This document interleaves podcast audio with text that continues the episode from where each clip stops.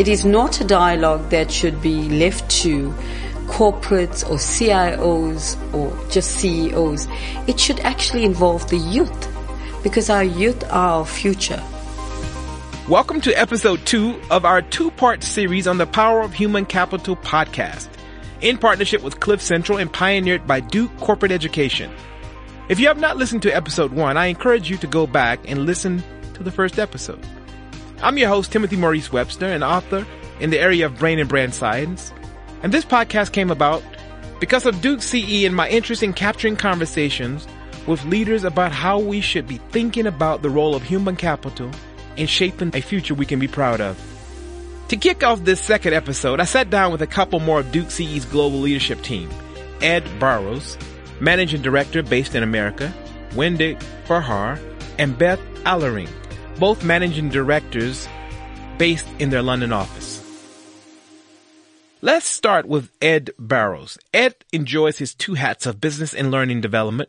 We jump into the conversation with a case example organizations today, as you know, are just facing unprecedented change. Uh, human capital issues abound, whether it's the reskilling of the workforce. In fact, literally, as I was walking in here, I got a note from the Wall Street Journal that said Amazon is preparing to retrain 100,000 workers in the U.S. Everything from machine. Thousand. That's right. Workers. Everything from machine learning to nursing, as they start to see their workforce changing based on technology and uh, the broader broader environment. So, so it's exciting to work with organizations like that on one hand, but then, you know, delivering the skills uh, that people need, whether it's in performance management or leadership, is is energizing too. Because you you watch people go through the change, and that's really it's interesting to watch people struggle a bit, but then kind of have these intellectual breakthroughs about Sure. I, I can do something different, and I do need to look at the situation a little differently. And there's something very rewarding about people walking out of a, an experience or a session that you're you're leading as a faculty member and and having them say, you know, I, I do see the world differently now thanks to the Got work it. that we've done. So let's use Amazon as a case. So you get this mail. Do you reach out to Amazon sort of, you know, talent or HR or whoever and decide, Let, let's have a meeting? Take us through how you developed a relationship like this. Yeah, that's a great question. In some cases, we do that. Uh, You know, there's there's catalysts. Uh, that, that's an illustration of uh, something that's happening that's obviously very important to the organization and how they see the future of their workforce. You know, 100,000 people is a lot of people. Um, so in some cases, we'll reach out. Oftentimes, um, because Duke's been around for so long, we're connected to people either through our work previously or through the university or Duke Corporate Education or the business school. So we'll certainly reach out and talk to you know the leaders there that are responsible for pieces and parts of this to understand what's happening and if there's ways that we can be of value in helping them. In other cases, we um, you know we start to develop relationships from scratch in organizations that maybe we haven't worked in previously.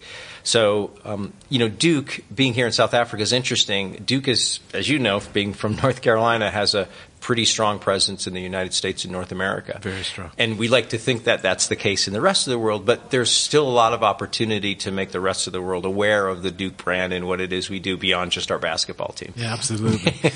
so, you know, looking at your work around performance management, you did your PhD in this space. Technology has changed or elevated how we approach performance management. Absolutely. Share what you've sort of acknowledged and observed in your work over the last few years. So there's there's lots of different ways to slice and dice performance management. Um, you know, some of the work that I did was around corporate performance management. How do we measure and evaluate organizations in areas such as innovation, um, in areas such as execution of their strategy and key projects and initiatives? But more more often than not, people think about performance management at the individual level or at the employee level, which makes a lot of sense. How do we how do we make sure we're enabling people to be successful. I don't really love the term performance management. Sounds like I want you to do something and I want to check up on you. what what we really want to try to do is understand how the human capital aspect of our workforce is aligning to what we're trying to accomplish as an organization. So to give you an example, we had Nedbank uh, in today. So if you have a portion of your workforce that is, say, financial planners, and you're trying to develop relationships with your customers by enabling them to have, make better financial decisions, you'd want to make sure that that portion of your workforce, which can be quite large, has the skills and capabilities, not just in finance and financial planning, but relationship management and interacting effectively with people and emotional intelligence because for a lot of people, finance, personal finance, is very emotional. So as a performance management person, you want to make sure that you know people not only have the right skills and capabilities, and what we do at Duke, for instance, is help train to those, but that we're testing to see if, in fact, the skills that we've helped enable people with are, are in fact helping them do their job, and then linking back to our higher level corporate priorities. So that's that's really what performance management is all about is is making sure that as we change the organization to be more effective in the broader VUCA environment, volatile, uncertain, sure. complex, and ambiguous, that that people have the skills to go along with it and don't feel like they're getting left behind. As Ed and I wrapped, it was time for Wendy and Beth to step into the hot seat. Wendy is an award winning professional. She opens up with the innovative approach that went into her winning her award. During my career at London Business School, we partnered with uh, the bank ING in Netherlands. And the task there was to accelerate their digital transformation. And they went through a giant transformation. Um, and it took uh, five or six years. And they're, they've, they've fast forwarded from bank to banking to financial services platform. And they had this vision in 2014. I'd say well before uh, most of the financial institutions had the same vision. Um, the work we did with them was to the task was nominally to bring alive the values and competencies that were needed to accelerate the transformation. And uh, when I was with the London Business School, we built a program of face to face experience. Uh, we collaborated with another uh, learning partner and um, provided this learning experience, Think Forward learning experience, to uh, 5,000 managers in 22 months seven languages, five countries. Wow. So that was Got uh, it. very exciting. And so your work in, you know, bringing this sort of energy, this kind of rich ideas, it's this type of thinking around transformation that, you know, sort of drives your kind of passion and interest in. Yeah, it has for a long time. Um, and I've just, I've been trying to flirt with the edges of that. So transformations start to become obviously very popular in 2016 and 17 and 18, and companies are now well into the first transformation was digital. Yes. Before that, it was change. Yes, yes. Everything was change and then turn. So now I'm try- I've been flirting with the edges of that for the past six or eight months, which I, I don't know if that's a long time or a short time, and trying to figure out what's next. And I think there's a question here about what comes after this transformation.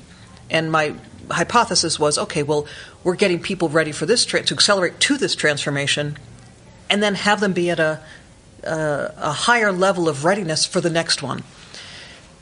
But I've started a conversation with one of my clients in Germany that uh, that supports a different hypothesis to answer the question: what comes after transformation? And that question is how do we get this stuff around collaboration and consciousness and mindfulness, uh, around purpose and empathy? And how do we get it to stick? Got it. Because it sticks for a short period of time, and then what, what our clients are saying is the ones who are ahead of the curve, people are reverting. Why? Because there's still a cost cutting need at the same time there's an innovation and growth mandate. Um, and I think the fear is often is often more powerful than the than the ambition. You are clearly moved by the raw needs of the people you are connecting to on the ground. Like you said, it's not really sort of a sales mission for you; it's a people mission. What's exciting for me, I feel that came from this conference mm. is that some of the dynamics that a robot or you know artificial intelligent designed thing can't do, we have to step up in that space, like you're saying. Does that inspire you? The the last few minutes, um, Dan's slides went too fast for me to catch on my phone, but what we did hear was that the more we have AI, the more we need to be more human.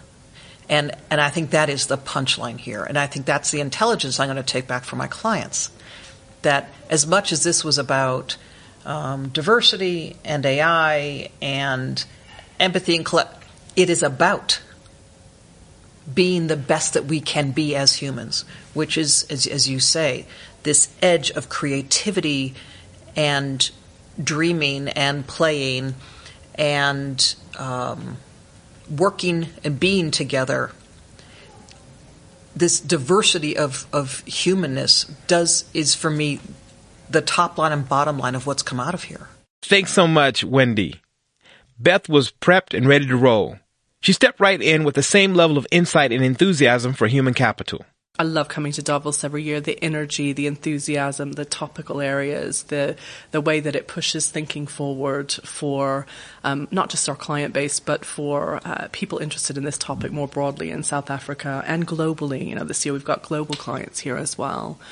Um, and and I think my highlights today were really about um, what's next in terms of the human capital agenda. We, we've we've been talking about technological change and the VUCA world for um, quite a few years now, and people are finally really seeing the the the, the, the real practical impacts of this starting to impact in the workplace.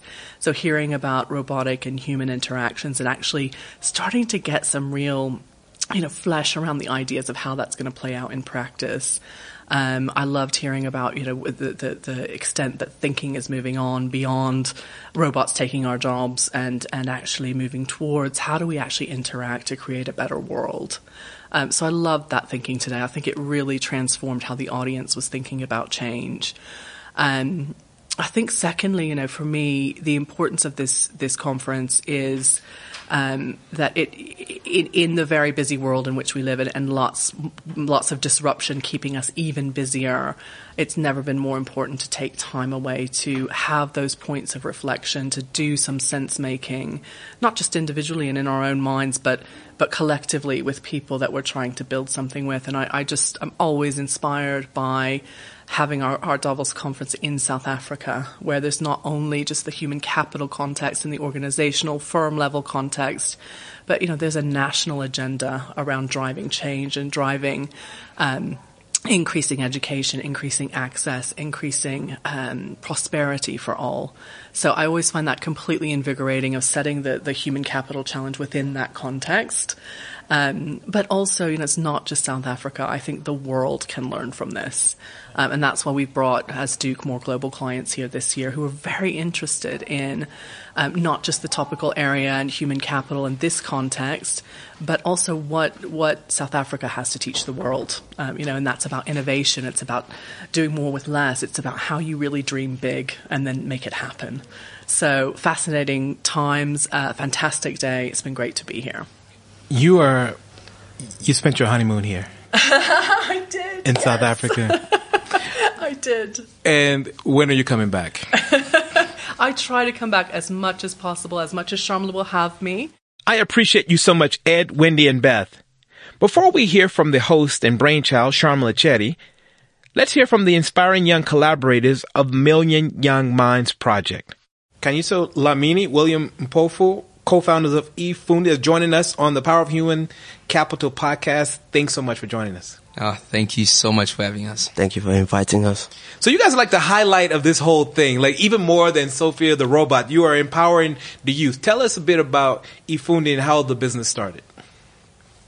Um, okay, so I can go into a little bit of how the business started itself. You know, initially we all had our own companies. Uh, we're just a group of entrepreneurs. Uh, some of us also friends before the company started, and you know, we had gone through this business path for about six years and we decided let's actually, you know, just maybe give back, you know, let's, let's find a way to assist entrepreneurs when it comes to starting a business because we saw so many difficulties in the process, you know. So when we started it, it was just initially supposed to be a free online platform that really just provided some of the key skills on to starting a business, such as, you know, business registration, the marketing, those little small things.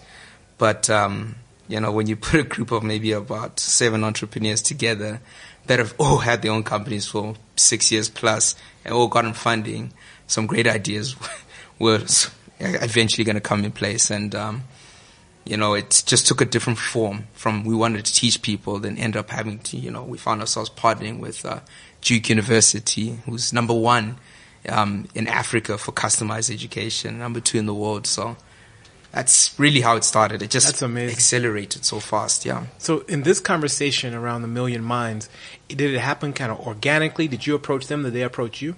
Um, so essentially, um, Sharmla Chetty is a really good, uh, partner and great mentor to us. And, uh, she had an crazy idea along with, uh, the MTN Paul Norman and Irene Shanley. And they said, you know what? Sophia's coming here and let's try democratize education for once because, you know, ticket at Davos is quite expensive. And they thought, you know, let's do something for the youth because the youth is the future. And they thought, you know, not just only bring kids into this place, but let's live stream this experience to across.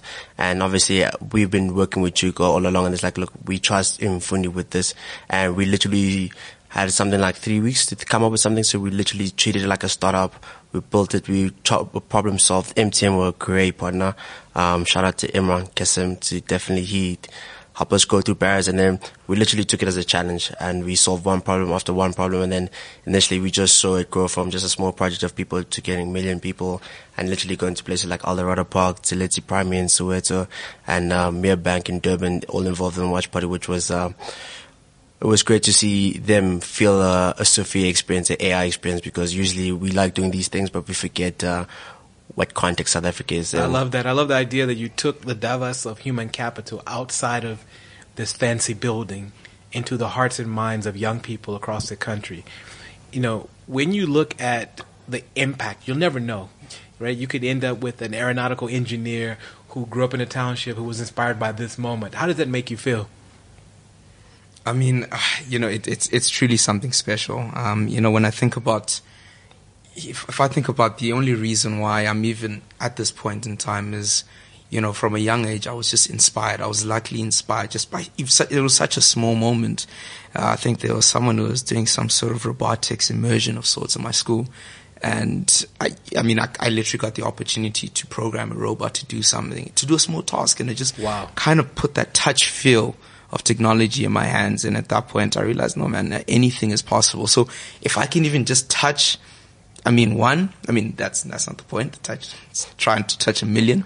But if I can just even touch one, it's, it's something special because, you know, you're changing, like literally one person Literally. can change so Yeah. many lives. So That simple spark, it touched, that spark touched you, your creative mind, your entrepreneurial mind. But did you guys, were you nervous about 1 million? Let's be honest. I mean, you guys are well put together, you're sharp, you're, you know, you, you know, you're smart. But when they said to you, we need to reach a million minds, what was the first conversation you had with yourself?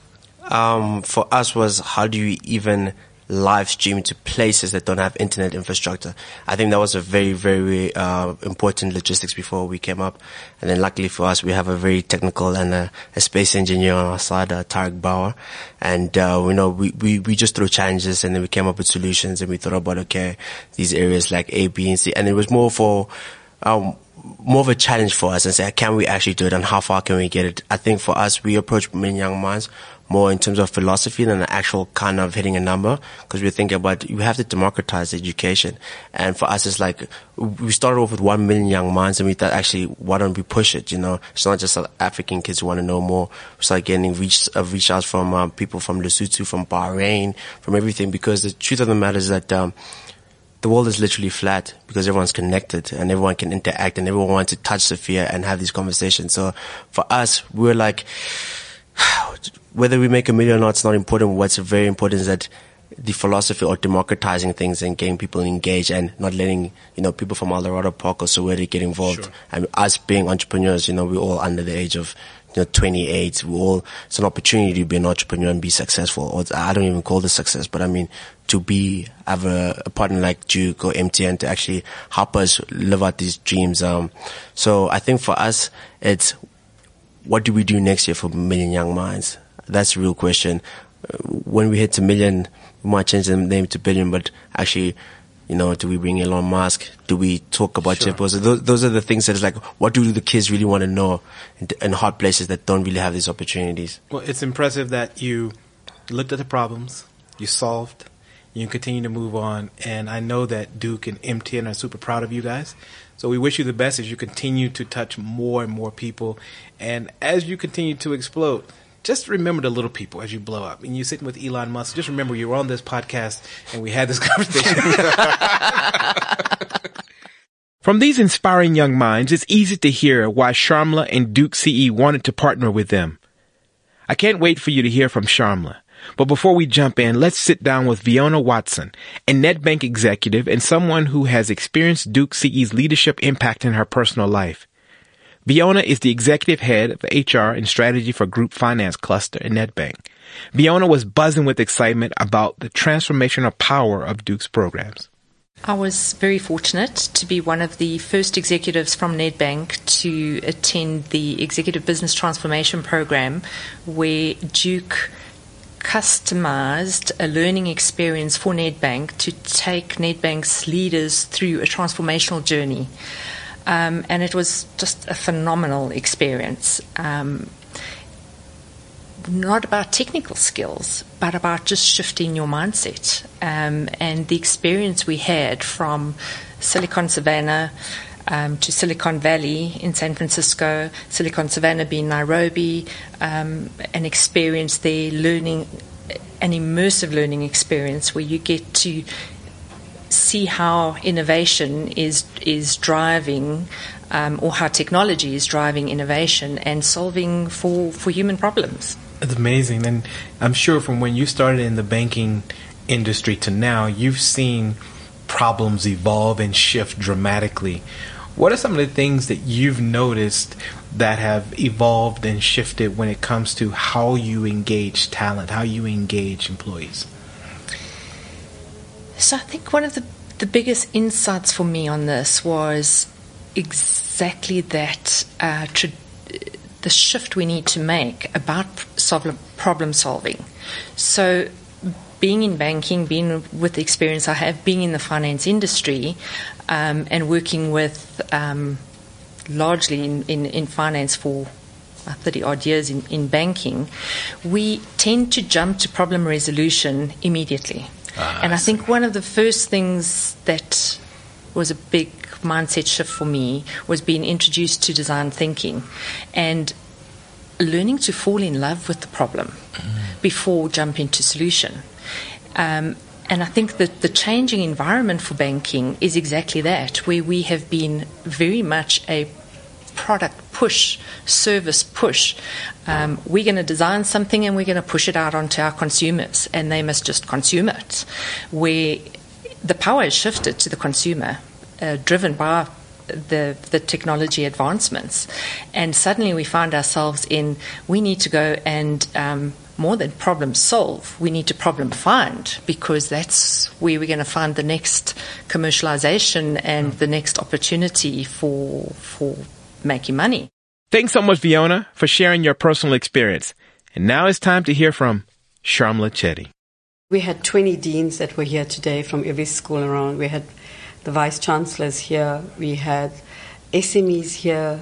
We had NGOs here and you know we had business leaders here and absolutely politicians. It's important that the conversation is not just one or two people because we need to become the everybody needs to be the fabric of the conversation not be a decision made about individuals about where AI is going digitalization is going. And the, the issue around humanity concerns every single one of us it's so real, right? Yeah. If we are thinking about artificial intelligence, robots, and humans, we are affected. But how do we become part of the conversation? And we create these robots. And we, you heard today it's around purpose, humanity are becoming key, creativity, imagination, diversity. We can't leave this with robots, you know, and robots have biases. You know, and who who makes robots. Sometimes it's men that develop these robots. And biases are involved in that. You saw a robot having muscles. You know, do, does a robot have to have muscles? Can it be feminine in looks? Wow. You know, so we have a responsibility to our society. And so this conversation needs to start now, with kids even. What's become clear throughout this entire conversation is the human centric human centricity of Duke's DNA. This is your vision and your and your collective sort of team vision. You've dri- you've driven this from your soul and your heart. What where was the where were you the moment this idea came to you? Were you on a flight traveling the world? Were you at home? Where were you? Well, I thought you were absolutely correct. I was on a flight traveling somewhere in the world, and it was Davos, the real Davos, of course. And I thought, you know, how many people would like to go to Davos? Why do we not create our own Davos? And the, and the area I thought about is human capital, because human capital is the asset of the world. And these, uh, you know, human capital people make decisions about jobs, the future, about employment. Why not create our own human capital here back home? And let's start with this. And the idea came about let's get thought leadership, get the best thought leadership in the world to actually ensure that we impart with the best knowledge or the capability to help our country become a better country. You are relentless and rigorous about getting quality people around you. Why is that so important to you? Why are you so uncompromising about quality? Well, I always employ people that are smarter and brighter because I think we should uh, look at that. I also employ people not from the academic world only. It's business leaders from SMEs, designers that are part of the team.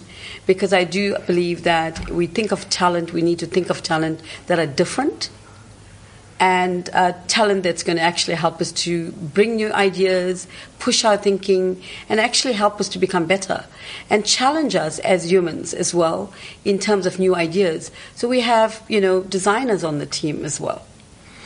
As a global leader, you know, you have responsibilities from Europe, Asia, Middle East, uh, of course, Africa. What do you think South Africa and Africa contributes to this global conversation? I think for one, we do not need to follow, we can lead. And being an African on the continent, I do believe there's amazing talent here, there's amazing skills here, and there's amazing thought leadership here.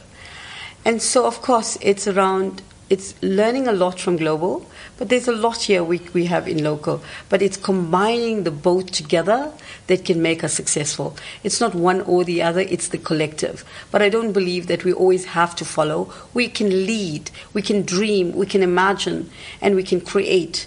You know, I always say this that uh, human beings create, robots replicate. So I think of myself and, and, and a country and individuals that work with me as creators. And this, the event today was put together by a local team.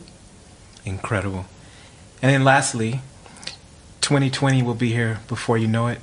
If there's anyone listening in our sort of global network who wants to attend next year, what would you say to them if you're thinking about it? Well, we're thinking bigger, of course. You know, we're always learning. Um, I don't believe that every, you know, single year we have it right. And this year was great but we're wanting to make it better. And, you know, there's some big names that have come to us.